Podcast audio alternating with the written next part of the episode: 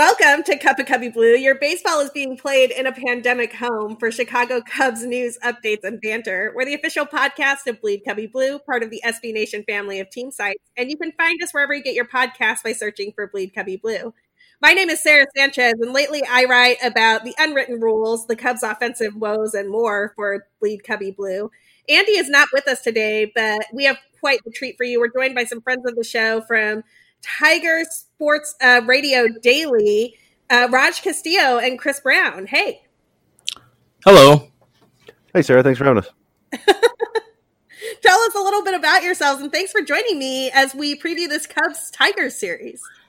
Well, uh, first and foremost, yeah, Sara, thank you for having us on. So, uh, the both of us uh, host a show, Tigers SRD, that you can find on the Tiger Minor League Report Network, and both Chris and I are the co-experts over at Motor City Bengals dot com, and so we're writing up a storm over there. And without the prospect coverage, we've been, which we miss. I well, I miss. I don't. I can't speak for Chris on that, but uh, absolutely. Yeah, and so now we're doing some video breakdowns too of uh, some pitching performances and kind of making our way into that and having a lot of fun with that.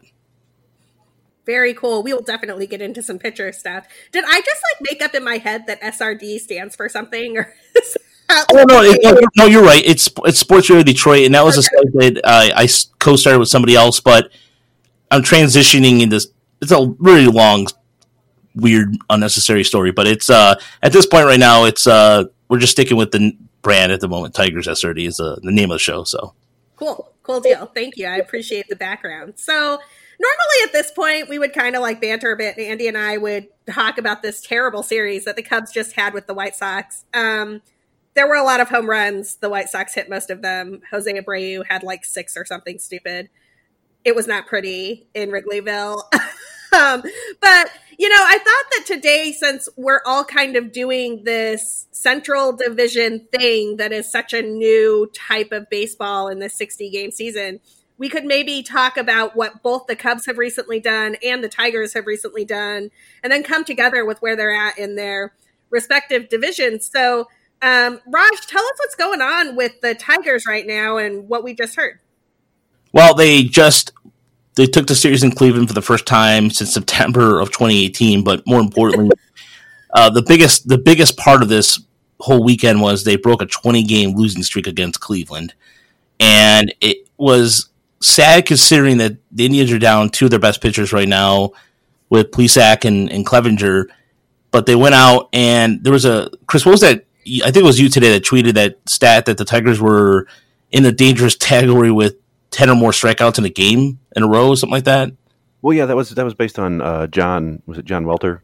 Yeah, uh, John Welter. Yeah, was, yeah. They, the Tigers had struck out ten plus times in the last four games, and they were one away from doing it for a fifth straight game, which would have been the second most in team history. But uh, that's that's you know they were coming off a nine game losing streak before they took two or three from Cleveland of all teams. So it's uh I don't know. It's been a strange season. They, they started off okay, and, and then they were just awful. In the last couple of games, they've actually played like a real major league team again. Yeah, especially after coming off the series against the White Sox, and the the White Sox just you saw it this weekend, Sara. It, it, the lineup alone, just every time that a White Sox batter went up to, to the plate, it was just is it going to hit home run? They're going to hit some hard contact, and that's exactly what it was. They sprayed it all over the field at in, in Chicago, and so for Cleveland going into Cleveland, I was petrified because Cleveland has the best ERA in the American League, and Tigers were able to hit some home runs this weekend, which was something they were lacking for the, during the uh, nine game losing streak. You know this. I mean, you hit it on the head with this White Sox team. I um, there's a lot of swing and miss in their game. Like I think that they've got some weaknesses. I don't think they're going to win the rest of their games for the the entire year. Like, but that man, they they have some power in that lineup and they're having a lot of fun and they're just kind of feeding off each other right now. Um, and so I forget exactly how many runs they scored in the series against the Cubs. I want to say it was like 18 ish. Literally all of them were off of home runs. Every single, every run the White Sox scored was like, what? Hit a home run, hit a home run again, back to back home runs. I was just like, and not, these were not cheap home runs.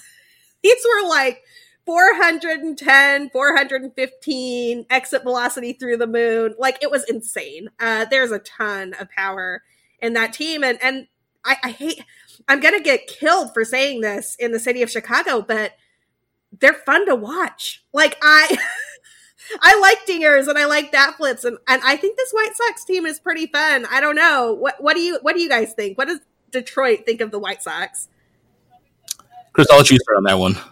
Well, yeah, traditionally we're not big fans of the White Sox, you know, as a divisional rival, but it is, yeah, we, we agree. It's fun baseball to watch, and it, it, in some ways it reminds me of the Cubs from a few years ago. You got all these young hitting stars, or you know, not necessarily stars yet, but they're showing a bright future with you know, Anderson and Luis Robert and Robert, I guess, and uh, Eloy Jimenez, and, and it's yeah, it's a fun team to watch. It's kind of annoying when they. I mean, Tim Anderson absolutely murdered the Tigers this year, just homer after homer. I think he homered to lead off a game three straight games. Roger. Yeah, that's right. Yep. Oh my god. Yeah. So, but yeah, I was I was kind of curious how you know how they're viewed to Cubs fans. If it's more like an annoyance, they're probably not as uh, hated as say the Cardinals. But is it uh, is there a lot of hatred there? So, my understanding, and and Raj, then I'll flip it to you. Like my understanding is that it, it kind of depends on if you're from Chicago or not. Um, Cubs and White Sox fans who grew up here and have known each other for years and had to like put up with being picked on when they were kids when the other team was good or whatever actually do seem to have like a solid amount of hate for each other. um, I, I don't I don't have that hate. Like I didn't grow up in Chicago and I, I go down and watch White Sox games all the time. Um, the Cardinals are far and away my number one foe, and frankly, I, am here for watching the White Sox do damage against the Cardinals. So, um, yeah, I, I, don't. I think that it's a big deal in the city, but it's it really depends on if you're local or not. What, what do you think, Raj?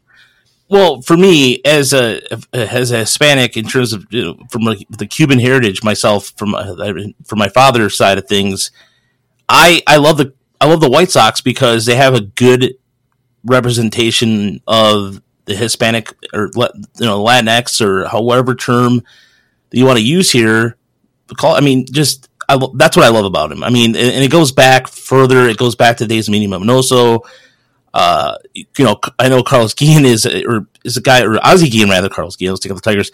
Ozzie Guillen is a is a polarizing figure in in Chicago, but he was a manager that got it done, and he was a pretty good shortstop too. And so I, from afar, have always admired the White Sox and how they've done things. They when Tony La Russa was there as a manager back in the '80s, just something about you know, even among my hat collection, I have an old '80s White Sox hat, and of course, I get a lot of crap for it from my family. Oh, it's a you know, it's a it's a division rival, and that's right. But when they had the logo, it was in the AL West, and that's my uh, my way out of that. But no, it, it's it's all admiration the way they get things done and I mean, Jerry Reinsdorf, I know, is kind of a polarizing owner down there, and he, he draws a lot of opinions. But honestly, I I, I really admire how they this team right now. It's just a fun team to watch, and if they get a couple starters, yeah, you know, the the, Ameri- the rest of the American League should be on alert for that. Yeah, I, I agree with all of that. I particularly the the sort of swag and attitude and flair that the team has. I'm, I'm going to stop this White Sox Love Festival after this because we'll lose all of our listeners. Everybody will be like, I thought this was a Cubs podcast. Um, but one of the things that I really appreciate going down to White Sox games, the food, man. They've got that elote stand. It is awesome. They've got some solid taco options in the park. And my personal favorite as a Mexican American, you know, you can go to a Modelo stand and they've got salt and limes right there. Like you don't even like they just presume that you need salt and lime for your beer, which is exactly how you were supposed to drink a cerveza. So, uh, props to that. It's a fun team. I'm glad the Cubs are done with them for a little bit because that was painful to watch. Painful to watch. And painful to watch in a way that it sounds like what I'm hearing from you, Tigers fans might relate to because this Cubs team is maddeningly inconsistent. They are either the best team in baseball lights out scoring all the runs and the pitchers are all throwing like eight innings or they are just awful there's nothing in between it's like they're giving up nine home runs or they're hitting nine home runs uh, and that can be pretty frustrating in a short season because those those streaks of like three or four games that look pretty bad that didn't used to feel like the end of the world. They they feel sort of like the end of the world right now. I don't know if you all are on Cubs Twitter at all, but people were calling for a rebuild this morning, and the Cubs have a three game lead in the division, and I'm just I'm like, what? Yeah, to be there again, boy, that would be fun. Yeah. Um, no, I mean it, it, just looks from the outside. It looks like kind of what you might expect in a 60 game season. There, there are a couple of big time players in the Cubs who don't seem to be doing much of anything yet. Uh, you know, I saw what Bryant just went on the EL or IL today, right? And uh, mm-hmm. seems like Javi hasn't caught fire yet. And nope. Nico Hoerner is, is not quite reaching his ceiling, but yeah, I, mean, I think it's just just the way it goes in a, a strange season like this. And for when I saw your tweet this this uh, this evening or uh, earlier today about that, I was kind of scratching my head a little bit. But then again, it's I mean, seeing it on Tiger's Twitter, they sit down, they're the most hottest hitter in Jonathan Schoop, and all Tiger fans are irate. And then you hear later that Ron Gardenhire sat him out because Schoop asked to because he was trying to rest a sore hamstring. So, you know, I would love to being your as a Cubs fan right now. You're sitting on top of the division. Meanwhile, the Tigers are sitting in close to based off winning percentage, quote unquote, in fourth place right now, heading into the series with the team that you have the, have the Cubs, but then you have the Twins right after them. The Twins are just one of the best teams in the American League. So I, I don't. I, Cubs fans in, kind of remind me sometimes of Braves fans, where they're just nothing. Nothing's ever good enough. I guess I don't, I don't know. It's just I'm not envious of that whatsoever. Yeah, I feel like people need to not live and die on every single game, particularly in a 60 game season. I think it's just kind of making everybody go a bit crazy. Um, last couple of notes about this Cubs White Sox series before we put a lid on that. So the Cubs did manage to eke out one game. They won the series finale, so they did not get swept by the Southsiders. Which God, the, my my Twitter, I would have had to close Twitter. Like I would have just had to walk away for a day. It would have been that bad. Um, but the ninth inning was a bit of an adventure. In fact, I'll, I'll go back to the eighth. The eighth and ninth inning were a bit of an adventure. I mean, you Darvish pitched a gem. He went seven innings. Uh, he was just killing it. He has been striking out everybody. His stuff looks electric. And Kimbrel came in, struck out the first two guys, looked kind of like vintage Kimbrel, and then immediately walked two guys. Jeffress came in, cleaned that up, got the first two outs in the ninth, and then just started walking everybody. And I was having a heart attack watching what should have been like an easy put a lid on it, get your victory, and go home. Um, afternoon turn into a bit of an adventure. So the late innings, you should never walk away from a game with this Cubs team. Um, and one other note that I want to talk about because it's literally the only time I've ever seen this at a baseball game.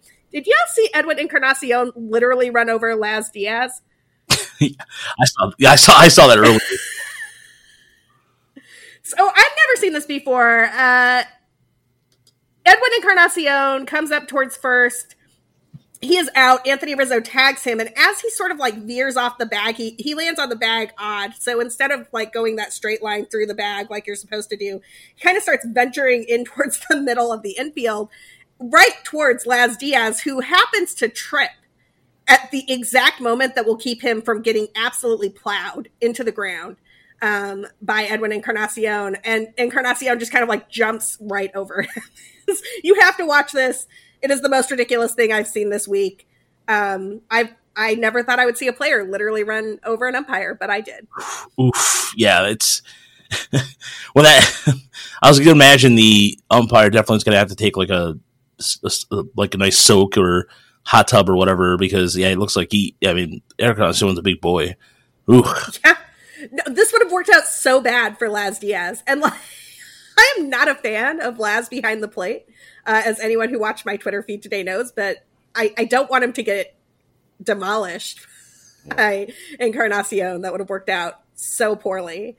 Um, couple of notes from around the NL Central, and then we'll switch over to the AL Central, which y'all already told me a little bit about. Uh, but Harrison Bader hit a home run today, so the best fans in baseball think he is Mike Trout again. Be sure you catch that. Um, I love every time the Cardinals think that Bader is Mike Trout. I don't know. Do y'all get to see the Cardinals enough to understand how ridiculous this comparison is?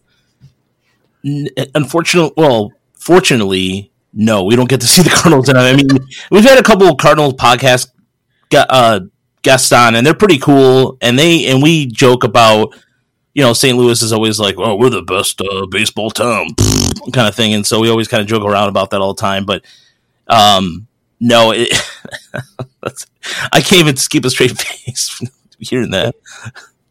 Yeah, I can't really keep a straight face uh, with that one either. Chris, you've got any thoughts about the Cardinals and or who the next Mike Trout might be? Uh, maybe it's Dylan Carlson who just came up and hit, hit a home run today, I believe. But uh, you know, I, I I never get mad at fans for being a little bit excited about their young players. But yeah, let's you know be realistic here. Harrison, Harrison Bader was what a third rounder for a reason, second rounder, third rounder. Yeah, um, you know he played really good defense that one year. And uh, and, yeah. and, every now and again he hits a home run, uh, and yeah. when he does, he gets Mike Trout comparisons because baseball. Um, I guess maybe the best fans are just incredibly supportive uh, to the point of delusion. oh, seriously? I mean, you want to get them really started? Talk about Yadi Molina someday. Uh, First ballot Hall of Famer. Not even close. Not not even close. I if Yadi Molina is a first ballot Hall of Famer, Jason Kendall is a first ballot Hall of Famer, and Jason Kendall is not a first ballot Hall of Famer. So probably not even qualified anymore. Huh? I have a healthy respect for the Cardinals, and how, how, I will say this: the one thing about the Cardinals is, as far as far as I as far as I'm concerned, they there was a stat that our, our friend over Tiger or Tiger minor league tracker Kean posted that the Tiger the, the Cardinals have not drafted a top ten pick something like since the '90s since JD Drew.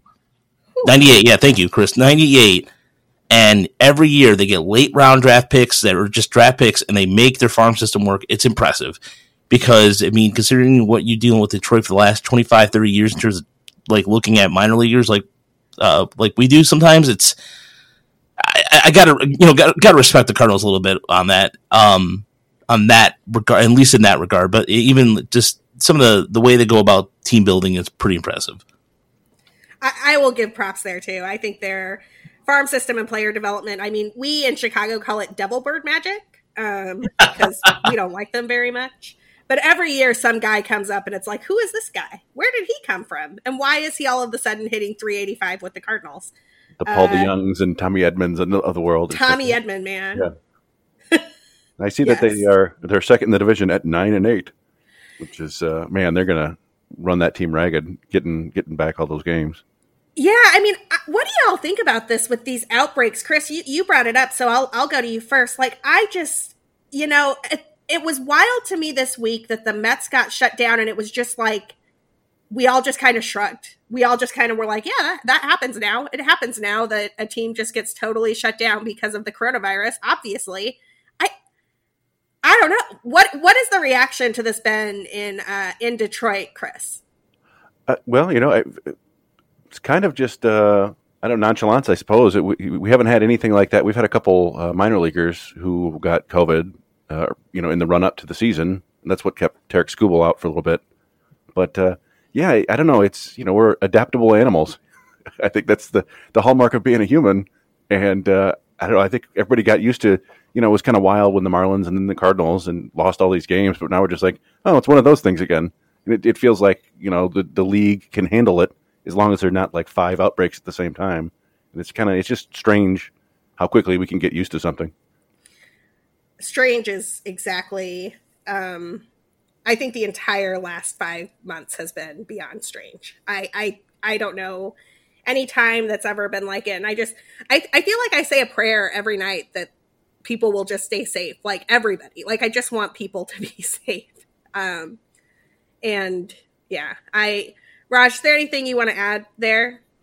I I mean personal uh issues aside with COVID, because you know, screw COVID in a lot of different. Yeah, I, yeah, yeah. Um, but in terms of from a baseball standpoint, I just I'm glad that the Tigers and the Indians are like if we're talking, you know, keeping back to the the division theme. You look at the Indians and how they're handling Clevinger and Plesac and saying, look, and the players are like, look, if you bring them back, we're going to walk out. I think that's that's how serious they're taking it, and I and I admire that and too. And I think for for Detroit fans to see them playing throughout everything and keep it going. It's Chris said it's right. It's, we're we're just adaptable. It's just it's, but it's strange to see this MLB like, oh, do we we have a plan? Of course we have a plan. nope, we don't have a plan. It's and it's ridiculous. Right. And, and, that that whole fly out of the seat of your arse um, idea of trying to coordinate as, as it stands has just been. I mean, the Subway Series for everybody that was looking forward to it for those uh, Yankee fans and Met fans. you get it canceled and you, you want to know what happened exactly. I mean, and we're getting back to Bader for a second. Allegedly, he was in a casino. So, as for Cardinals fans, it's like, well, what the hell? Why, why can't why can't you just have some self control and, and all that? But yeah, the, the rumors and stories behind it, all the hearsay behind how they got it, that to me is fascinating. Yeah, and, and I, I think those rumors are probably going to continue. Sorry, Chris, go ahead. Oh no, I, I was just going to say I, I, am kind of impressed by the way the Cleveland uh, players handle that. You know, because they've got Terry Francona and Carlos Carrasco both have serious health issues. Yep. And basically, like, yeah, if you guys aren't going to take this seriously for our manager and for our starting pitcher, then leave and don't come back. And I'm just I'm impressed by that.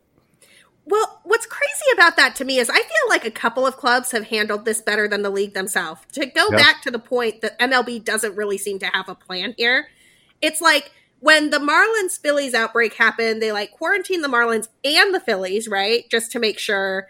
And then they, I don't know, they just decided that since no Phillies players got sick, that meant that they didn't have to quarantine opposing teams. They only had to quarantine the team that had been affected, not teams that they had played. Um, and, and, I don't know how that decision got made. It doesn't sound like a decision that was made with much data. It sounds like a lot of wishful thinking to me. But the the next couple of outbreaks, they like you know quarantined the Cardinals, didn't quarantine the Twins, quarantined um, the Indians, didn't quarantine. Who were the Indians playing right before that series? You know what I mean? Like it's and they're just kind of flying by the seat of their pants. And the the Indians and even before that, the Nationals, you know, the Nationals had a vote where they were like, we're not going to go play the Marlins. So don't tell us these games are on because we're not going to Miami. Uh, I don't know. It feels like the teams have actually been the ones doing all of the hard work here and all of the stand up work here. And I appreciate that, but it's terrifying that there's no plan or structure in place. Yeah, I mean, that's a really good point. I, I think as we, the run up to this was going on, and we kept we were doing show after show with uh, with no actual baseball. We were kind of speculating that, that it almost felt like Major League Baseball didn't want a season necessarily, mm-hmm. And so maybe they're not taking all the precautions because they, they weren't really like they're like oh this isn't going to work, and they're like oh man it's we're we're halfway through now now what? Because I, I, I can't imagine what's going to happen if there's an outbreak in like the final two weeks of the season. Like you, you can't make those games up. So uh, that's going to be when it gets really interesting to me. Well, an outbreak late in the season, or you know, I, there are these rumors of like maybe MLB will try the playoffs in a bubble. I don't even know how they would do that. You need two weeks to establish a bubble, so I don't really think anybody's thinking these things through. I, I I would be happy to be proven wrong. I think that having baseball back has been a really nice, really nice like distraction for me, but also I can't help but have this uneasy feeling that they're they're not doing a great job there. Um, speak getting back to the divisions a little bit, you know, we got on a little bit of a tangent there, but the um, Pirates went on a little bit of a tear. They're up to seven and seventeen now. I guess don't sleep on the Pirates. Maybe uh, the Brewers and Reds are both five and a half games back of the Cubs at eleven and fifteen, but the Cubs still have a three game lead in the division heading into Detroit. Where are you all at, and what are you seeing in the NL Central? What can you tell us about the AL Central? Well, I think Roger mentioned it before. The Tigers, they with these two wins, they climbed out of last place and into fourth place, but they're still by, by, run differential, they're the worst team in in the AL Central and one of the five worst uh, teams in in baseball, I believe. So I don't know. It, it's weird. Like we said, there'll be games where they they are up there and they seem to have zero approach, zero plan. They're striking out 14, 15 times. And then today against Carlos Carrasco, they looked great. They they were working long at bats and getting big hits, and it's just it's bizarre. Yeah, and and the, the strange thing about the AL Central too that I've noticed so far among like the, the Royals right now, starting Matt Harvey a couple weeks back, I thought that was you're going to see some of those stories where I mean, Matt Harvey's getting another chance. The the Gotham Knight, they used to call him the Gotham Knight. It's so strange to me they did, but the Dark Knight, yeah, the Dark Knight. Sorry, Gotham Knight. I was thinking of the uh, uh, Batman the animated series team. Okay, anyway, sorry. Um, no, it, it's just for for seeing the what you're seeing right now with the Twins right now. My favorite story right now has to be what they got in uh, Maeda, who's been a stud and the ace that the Twins definitely needed to go along with Berrios, who is off to a kind of a rough start. but the Twins are still getting to get done. They're getting really good work from their bullpen to a certain ex- extent because you know T- uh, Taylor Rogers, who's been really knocked like lights out, has been struggling a little bit as of late. But I mean, you you had the back end of Clippard and Duffey and and, and Sergio Romo, who's that that slider. It, still does a lot of great work and the Twins have, to me, have impressed me. But honestly, Maeda might be a, one of the best acquisitions, offseason acquisitions out there so far. I think that's true. I think Maeda was was a steal, and that no hitter that he took into took it into the ninth, right? Mm-hmm. Am I making that up? No, he did. I think it was. Yeah, that was. I mean, that was impressive work. His pitches were just dancing. It was outstanding. Um, we're going to move along a little bit uh, in the second half to talk at, about this Cubs Tigers series preview. But before I do that, I just want to make sure that we have all said everything we need to say about our last series. It sounds like both Cubs fans and Tigers fans had a bit of a rough weekend. yeah, well, I mean, I would say that this weekend was actually better, much better than the previous week and a half. So I think, and and you know, Tigers fans just have been excited for the last week or so because we finally got to see some of the the, the top prospects, and uh, that's kind of going to be the the rest of the season is just enjoying what those guys can do. Yeah, I mean, uh, we saw today. We saw Tarik Skubal come out there in five Ks, and he a lot of really good stuff to see from him and Casey Mize against Chicago. The, the split finger.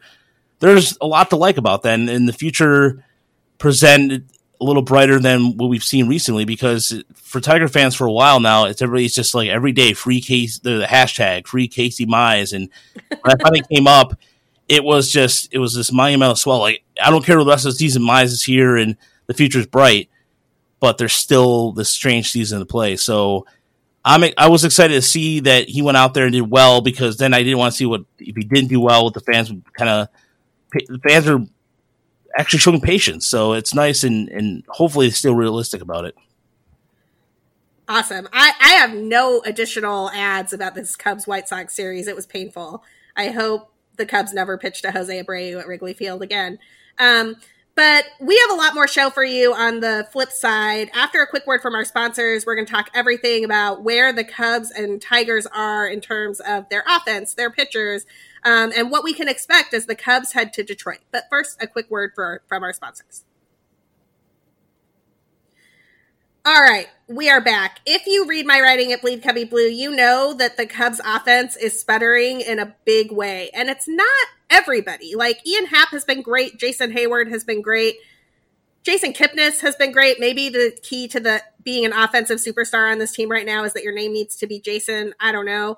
Um, but the big bats, the guys that you expect to see every single day doing damage, have really struggled. Kris Bryant just went on the injured list today. He is having he is off to one of the worst starts of his career. Javi Baez is off to one of the worst starts of his career, although he did hit a double today that looked like he might finally be figuring some things out. Please God, let it be true. Uh, Willson Contreras has been struggling at the plate. He's walking a lot and he's making hard contact, but that doesn't do a lot when everything gets caught and or he's striking out 26% of the time. It is rough uh, with this offense right now. They're very feast or famine. Um, I am not entirely convinced that they fixed it today. They kind of eked out two runs on a Kyle Schwarber home run, and I don't know. I'd, I'd like to see some more timely hitting. The Cubs have had just an abysmal time with the bases loaded. Getting the bases loaded at this point almost feels like a curse. It's like, oh no, the bases are loaded. We're not going to do anything. Ah, it's it's kind of ouch. That's what we're bringing into Detroit. What do you guys bring into the table with the Cubs coming in to visit? Chris, go ahead and. Oh, well, all right. Sorry. Yeah. Um. Well, like I said before, it, it's uh, the offense has been really, really hit or miss. Um, you know, our star player Miguel Cabrera is uh, once again having a terrible season, and it's kind of mystifying a little bit. I mean, we think he's injured again or favoring his leg, but he's still hitting the ball really hard. It just he's not hitting enough. Uh, I don't know. It's it's painful to see. Uh, you know, once great hitter just look like a shell of himself. But it's been other than that, there there hasn't been really anybody super consistent. You know, C.J. Cron was solid. Uh, but he's out for the year. Jonathan Schoop has been uh, probably their most consistent hitter, but the problem with him is he's a guy who just doesn't ever walk. So he, he'll consistently hit a home run like every three or four games, but that's about it. Uh, and then and then it's been like a series of kind of streaky uh, players. We, had Jacoby Jones, their center fielder, was the hottest hitter on the team for the first month uh, or first first week and a half, I guess, not a month. And he's just been kind of uh, iffy since then. But then Jeimer Candelario, their former third baseman, now first baseman, uh, former Cub, uh, you may remember him, has oh, been yeah. pr- probably their best hitter over the last two three weeks. I'd say maybe longer since the Pittsburgh series. And then Niko Goodrum, their shortstop, had a, a big game today. So it's it's just you know, there's just not a lot of consistency. They did bring up Isaac Paredes, uh, another former Cub, of course, and he's he's been kind of a very uh, welcome addition to the lineup. And he hasn't hit a ton until the last few day, few games, but just his uh, approach at the plate and his at bats. You know, he takes five, six pitches in an at bat, and it's just something we haven't seen. The Tigers have a lot of guys who go up there to swing, and that's it. Uh, so that's been nice, but yeah, I wouldn't expect any sort of. There, there might be one offensive breakout, but then they might just completely shut down in the other two games. Yeah. Um, so I'm glad you brought up Jeimer Candelario and Isaac. It, it is Isaac, right? I'm. I That's did not know him. that when he was in the Cubs farm system. we didn't know that until late last year, I think. Yeah, it was just they're, they're calling him Isaac, or that's what he's going by now. So that's what we're totally doing. Totally cool. Uh, your name is your name. Like you get to say how it's said. But I just was like, wait, what? I have never called him that. Um, Isaac Paredes. Uh, I, am really excited to see both of those bats. Although I imagine there will be some woe is us um, on the north side of Chicago watching Jeimer Candelario do more damage than our hodgepodge of people playing third base right now with Kris Bryant on the IL. Um, I everything you just said sounds so much like the Cubs that I feel like this series could easily have games that are like zero zero going into the eighth inning just because everybody strikes out constantly, or they could be just absolute blowouts, like some 10 to 11 nail biter. Mm-hmm. Yeah, and, and, and the, the, pitching itself, the Tigers pitching, you know, you've got uh, Casey Mize going in the first game, and, and his debut was just about everything you could hope for, except maybe he didn't pitch as long as we'd like. But you, you saw all his pitches looking really good and uh, really poised. You know, I don't think he walked anybody. Um, so that'll be exciting to see. I don't think that uh, well, the, the, White Sox are pretty good offense, as we just saw. So yeah, the, the Cubs will be a challenge for them too. But that should be a fun game for for the Cubs fans to see too, because you know you don't get to face the former number one pick all that often. But then uh, after that, you got Spencer Turnbull, who I think might have the best stuff of any pitcher on the team. But boy, he's he's he's not been able to throw strikes in his last two outings. He only pitched two innings in his last uh, start because he was at like 65 pitches.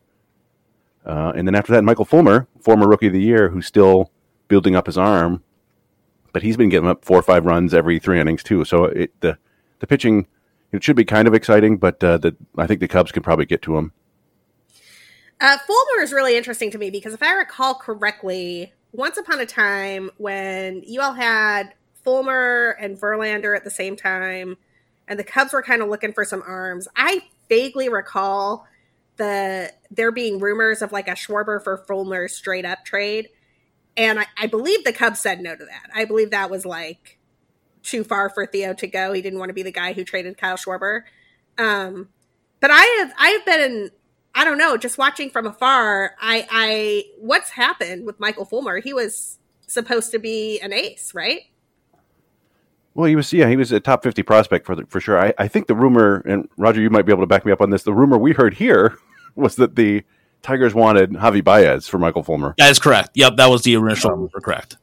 Uh, oh wow! So they pro- they might have done the Schwarber deal, but not the Baez deal. you know, who knows? I mean, I, I don't know what, but uh, yeah, I mean, uh, Fulmer he was really you know solid as a rookie, and his second year was another an impressive year. But then he got hurt. He got hurt uh, in, in 20, late 2018, I think, and his missed he missed all of 2019 with Tommy John surgery. Well, first he had knee surgery, right? That's what happened. He had knee surgery in 2018, I believe, and then you know, they're trying to get him to change the way he was pitching, which never works out well. And sure enough, you know, he, he uh, you know, you messed up the kinetic chain or whatever, and he blew out his arm in spring training in 2019. Ugh. So he just came back. He would have been back in July anyway, I think. So the you know the shortened season didn't change much for him. But yeah, I mean, he's still just trying to figure it out again. You know, he's he's not uh, I think his velocity is about about the same as it was. You know, well, no, it looks like it's down two miles an hour. So never mind. Yeah, ninety four or something like that. Yeah. So you know, it might just be the long process back from from Tommy John surgery, or I, I don't know. He might just end up being a bullpen guy in the future. Uh, Chris brought up Casey Mize, who I am super stoked to see, and and Cubs fans, you will see him tomorrow. That is Monday uh, in this series opener, facing off against Alec Mills. Roger, what do you see from Casey Mize? A really good split finger fastball. um, no, it's it, honestly for for us for somebody that watching as much as the, the prospects factor, it's a certain poise out there. I think that we're you know, I, I was a little worried about his shoulder because of his you know his injuries and he was shut down last year and, and coming up from Erie, but he threw a no hitter his first appearance and and that was you know oh kind of like moment because as prospect when you look at the Tigers prospects in terms of pitchers, there's nothing to be too excited for. Say outside of Verlander, Chris, if I'm being fair, in the last 25 years, I mean, there's been anybody that we've. Yeah, I mean, I guess. Yeah, go ahead. Yeah, go ahead. I'm sorry. Well, I, I, just remember, you know, Porcello was people were looking for Porcello, and then Jacob Turner and stuff, but then they traded Turner, and and yeah, beyond that, you know, in the last in the last t- uh, ten years, not not much at all.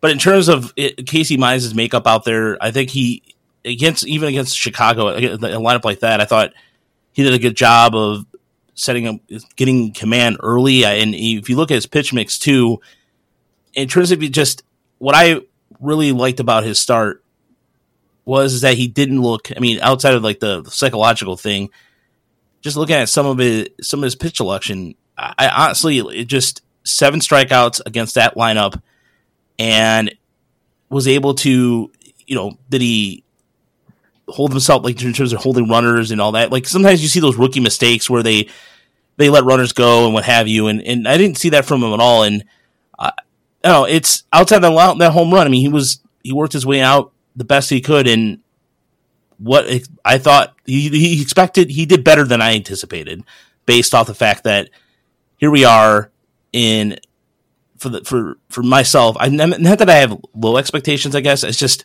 I didn't know what to expect because we, like I said, outside of Erie, but what Tiger fans should be excited about is the movement on his pitches. Everything had movement on it, Chris. I mean, he was what was it? He had in addition to the split finger, I thought his fastball looked pretty good. I thought he was setting that up well, and he had a he was using like a was a knuckle curve or something like that. But the, how they they uh, yeah they classified it. Yeah, he's got a, a cutter that's yeah. like a cut slider. It's like 88, 9, 90 miles an hour that he throws pretty well. And and yeah, most of his strikeouts came on the the, the splitter. But yeah, there were you, you, brought up some good points. Rather, there were two points in that game that I like really impressed me. The first one was so he gave up that home run to Encarnacion, which is going to happen.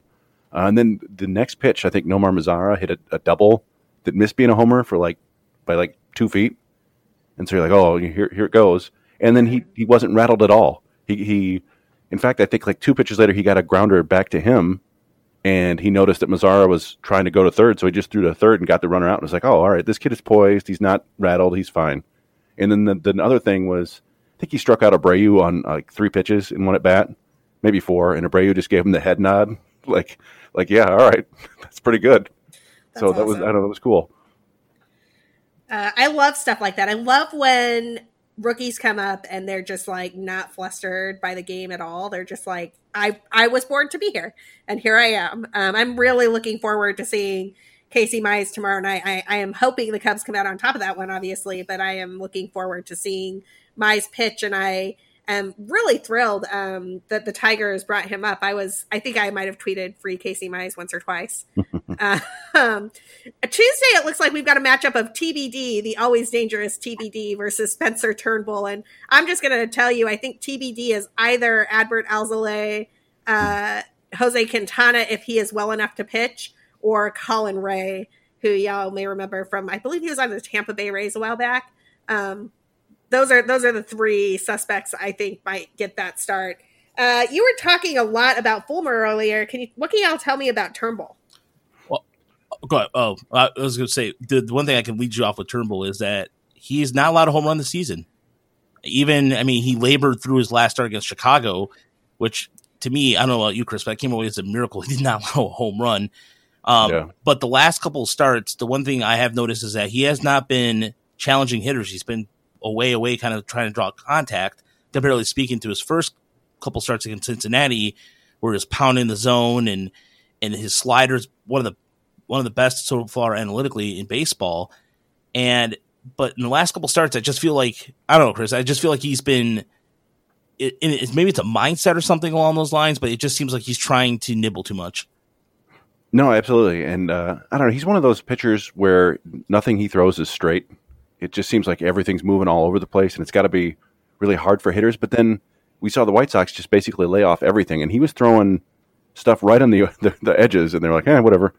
Um, but yeah, I mean, he's a four seamer. He's got a sinker. He throws a slider. He throws a changeup. He's got a curveball that he throws occasionally. So it's a lot of stuff. But like Roger said, the big thing with him is he's he's not been throwing enough strikes, and it does seem he'll get ahead of guys like 0-2 and then throw like four pitches trying to get them to chase instead of just challenging them. And uh, it seems like something he's now to fix. I don't know his his mechanics are a little bit wonky too. It almost feels like he's falling backwards off the mound at times. But uh, but he's a big strong guy with a big arm, and when he's on, he can go seven innings and not give up any runs. Uh, it's just, you know, it's most of the time it's more like four or five innings and five walks or something. So it he reminds me a little bit of back in the day of Andrew Cashner. I don't know if uh, you remember him. Oh yeah, he was a Cub. Yeah, Andrew. Ca- the Cubs turned Andrew Cashner into Anthony Rizzo, and yeah. I thought that was a great magic trick. yeah, we can hope hope for that. People, some people want uh, Tigers to trade Turnbull because they've got him for like four and a half years. I don't. Trust uh, Al, I'll try. I don't trust Al to do that though. Unfortunately, sorry, Al Avila. It's yeah, probably not happen. Um, in terms of that game, I think the Cubs, the Cubs starters. I, I will tell you what I think. I, I have no idea who's actually going to get this game. Rea has been fine. He's like not great, not terrible, but can probably give you three or four innings. I, I could totally see him getting blasted on a start that just went the wrong, went south or went the wrong way. I have no idea what to expect from Jose Quintana, who has not thrown a single pitch for the Cubs this year. He uh, hurt a nerve in his throwing hand thumb doing the dishes right before summer camp, oh, and wow. had to have microsurgery done to like reconnect the nerve.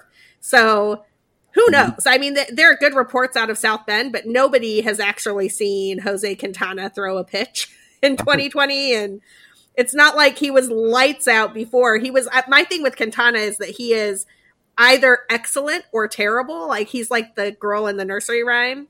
Uh, it's I don't know. I if he's good, he's very very good, and when he is bad, he is horrid.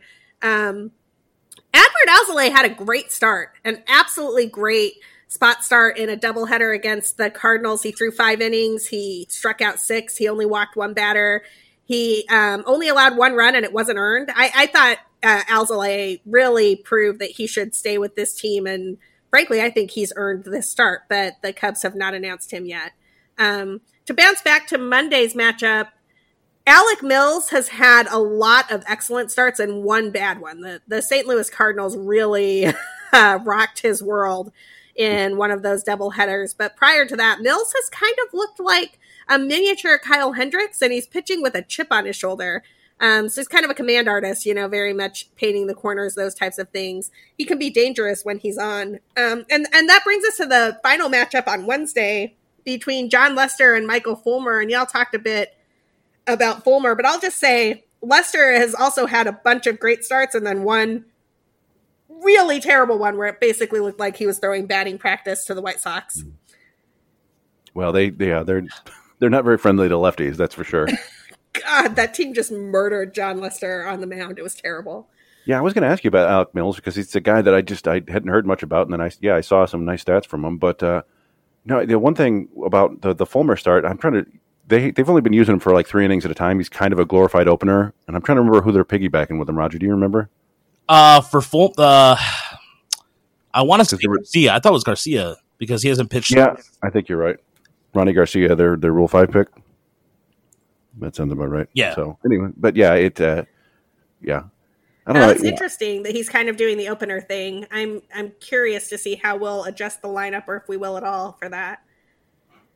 Yeah, well, that's the thing. You know, they they they did. Uh, they're not doing it the way you would expect. So today they had Tarik Skubal, a lefty, go for two and a third, and then they brought in Daniel Norris, a lefty, for th- three and two thirds. So I was like, yeah, that doesn't really you know screw with the lineup that much. And I think I thought, yeah, Fulmer's a righty, and then Rony Garcia is a righty too. So not. Uh, I don't know. Maybe they're playing 3D chess and we don't realize it, but no, the Cubs had kind of a similar issue with the way their rotation was set up, where for a while um, they had Hendricks and Mills back to back, and if that ha- if the same team saw Kyle Hendricks and then Alec Mills, it was basically watching the same pitcher, right? Because you're looking at a guy who throws 87 miles an hour and paints the corners.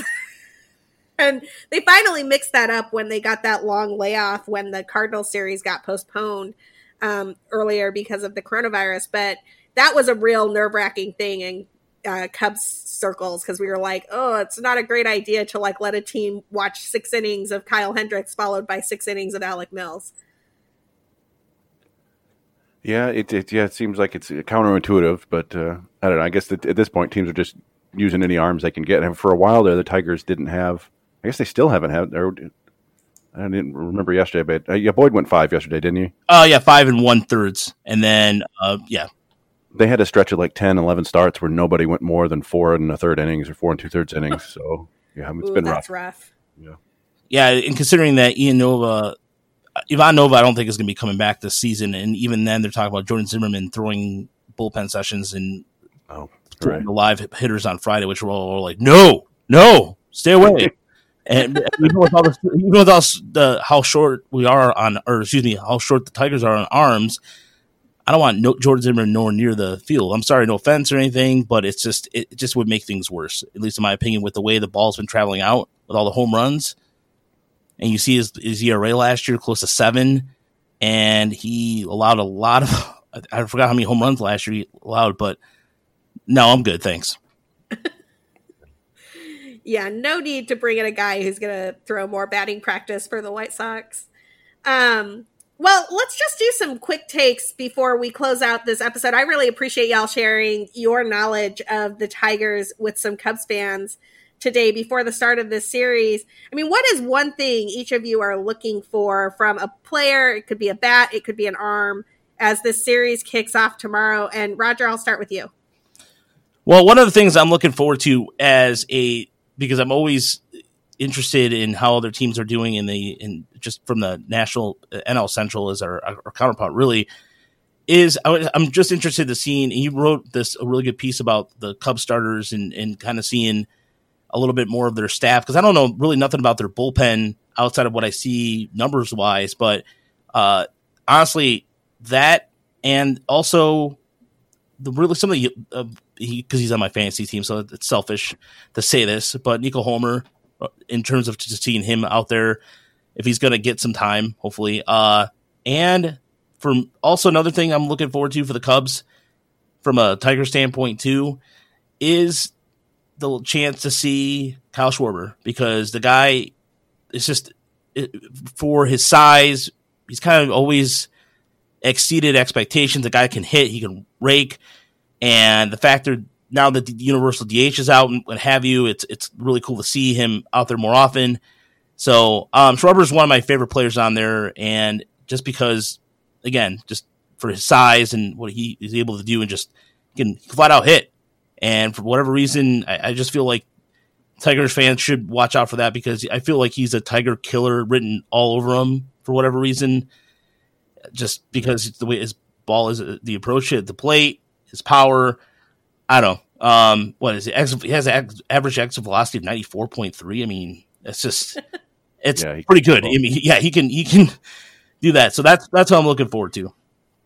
Yeah, Kyle Schwarber can definitely murder a baseball. Um, I think the only higher exit velocity on the team right now might be Willson Contreras, and I say might because that might have shifted over the last game or two. Uh, Chris, what are you looking forward to? Well, yeah, from a Cubs perspective, I'd, I'd like to see Alzolay uh, uh, pitch. I don't think I've ever actually seen him. He was a, a pretty highly touted prospect for a long time. Um, and I'd like to see what's going on with Ian Happ because uh, it seems like you know he had a, a, nice, really nice rookie campaign, and then it seemed like things got a little bit rough for him. And then especially last year, I think he got sit down, didn't he? Yes, for most of the season. Um, yeah, so, so, he, he for us like there were times where like, hey man, go try trade for him. Uh, but it, it's nice to see what appears to be a bounce back from him. I'm kind of curious to see what he looks like this year. I am so stoked about Ian Happ. And, you know, props where it's due. Uh, credit to friend of the show, Michael Cerami, who came on in the off season and just like lost his mind for about five minutes on the show about Ian Happ. But I, I, I think everything he said is absolutely correct. The kid is 26 years old. He is a switch hitter with power. He can play center. He can play second. He can play any other position in the outfield. Um, and look, he was striking out a tremendous amount of the time. So in 2018, when he got sent, or 2019, sorry, when he started the season in AAA and stayed there for the vast majority of the season, that happened because he had been striking out like 40% of the time. I don't know exactly what he worked on in AAA. He he has said that it was different things at different times. Like he would do one month working on one part of his swing, another month working on a different part of his swing. And so even the stats from AAA are not – um, they don't tell the whole story of what he was trying to piece together down there. But when he came back, he hit the longest home run for the Cubs in 2019 and never looked back. If you look at his OPS right now from sep- last September to now, it rivals every big bat in the game. He's up there with Mookie Betts, Mike Trout, everybody. I think the last time I looked, it was 1,200. So I don't know what's going on with Ian Happ, but he is on fire and he has basically taken over that leadoff spot that nobody on the Cubs seems to want with Kris Bryant on the injured list. And he hit a home run and then hit a double right after it. So I don't think he's intimidated by it at all. And his WRC plus is 174. And sir, I was the one thing I was going to ask you about Ian Happ too, in terms of I know with Iowa and, and the PCL, especially last year, you saw a lot of numbers offensively that were comparatively speaking, and there wasn't a big difference in gap, right, Chris, in terms of international league, right, in terms of uh difference in power numbers because I know they, they were both using juice balls, but it, felt like the PCL every every everybody in Iowa was like hitting fifteen or twenty home runs. It, Dixon Machado, yeah, Dixon Machado, yeah, former Tiger, uh, farmhand was yeah he had fifteen home runs for Iowa his time there, but in terms of even his approach down there and, and what he was able to pick up, was there a certain instructor, a coach, or somebody down there that really, or was it just kind of like he was off to his own? Like Jacoby Jones, for example, had a, person outside the organization to help them with his swing. Um, perhaps I, I, may have missed that. So I just want to know if there was somebody that may have made or helped them that was within the organization. That's a great question. I haven't heard a name in particular. I everything that I have read and listened to on this indicates that it was more about they wanted him to spend a bunch of time working on a couple of what they saw as as glaring holes in his game. And, and if you look at his numbers, in 2018. I mean, the strikeout rate just really stands out. It, it's pretty clear that he was getting beat on um, high fastballs like badly, just like real badly. Um, and he was also struggling with some other out pitches, like, you know, some of those off speed pitches as well. And so he just couldn't quite put together an at bat that was at the level um, that the team wanted him to have. And and they I guess they made a decision and, and frankly I'm glad they did it. They did this with Kyle Schwarber too, if you remember in 2017, where they just said, look, go down for a while, work on a few things and come back. And we're not we're not sending you down because we think that you can't do this. We're sending you down because we think you can. Um, and both of them came back and kind of retooled the way that they approach the game considerably and it's it's paid dividends. I mean, I Kyle Schwarber has kind of cooled off a little bit, but he is one of the few Cubs bats that is not struggling right now and that, you know, that's that's good news. So, I am thrilled for what's going on with Ian Happ. He is a little bit of a defensive downgrade in center field from Albert Almora Jr., but he's such an offensive upgrade that it doesn't even matter. you would obviously rather have Ian Happ in the lineup every day. Chris, remember when we wanted Steve Souza, uh, Souza Jr. and he seems like he's kind of struggling. Uh, I don't uh, recall that at all. No, no. Uh, remember uh, we were talking about? I don't know what you're talking about. he's on the yeah. IL. No. I, I, I, actually Souza got super hot and I was so excited about it. In fact, if you look at his like last two week numbers or whatever, he's got a WRC plus of like 207 because he was just mashing the ball and then he hurt his hamstring and I was so sad. Okay, that's just good to know because we were. I, I yeah. maybe it was maybe it was in the MCB chat, Chris, before you came along. I don't know. Somebody was mentioning that he would be a good possibility. I, I thought we talked about it on the podcast. Um, uh, we probably did. I was just joking. I, oh. I was because I haven't actually paid attention to him in a long time. I thought maybe he was not good, but I'll tell you one very specific thing I'd like to see uh, from the Tigers, and I would like to see I'd like to see an extra inning game that somehow magically goes like 14 innings, and we get to see Daniel Norris bat in Wrigley Field again. oh, oh shoot, this is going to be a Comerica. Never mind. Yeah, never mind. I just one of my favorite uh, moments of the last four or five years was Daniel Norris. His first uh, his first major league at bat hit a home run to center field at Wrigley. It was awesome. That's incredible. Uh, no, like one of the things, one of the things that the Cubs did manage to do. I don't remember what series it was. It was whatever series Willson Contreras got ejected by Tim Timmons for nothing. Mm-hmm. Um, so I don't think it was the Cardinals series. I maybe the I don't, I don't know. I don't remember who they were playing because that wasn't the most important part of the game for me.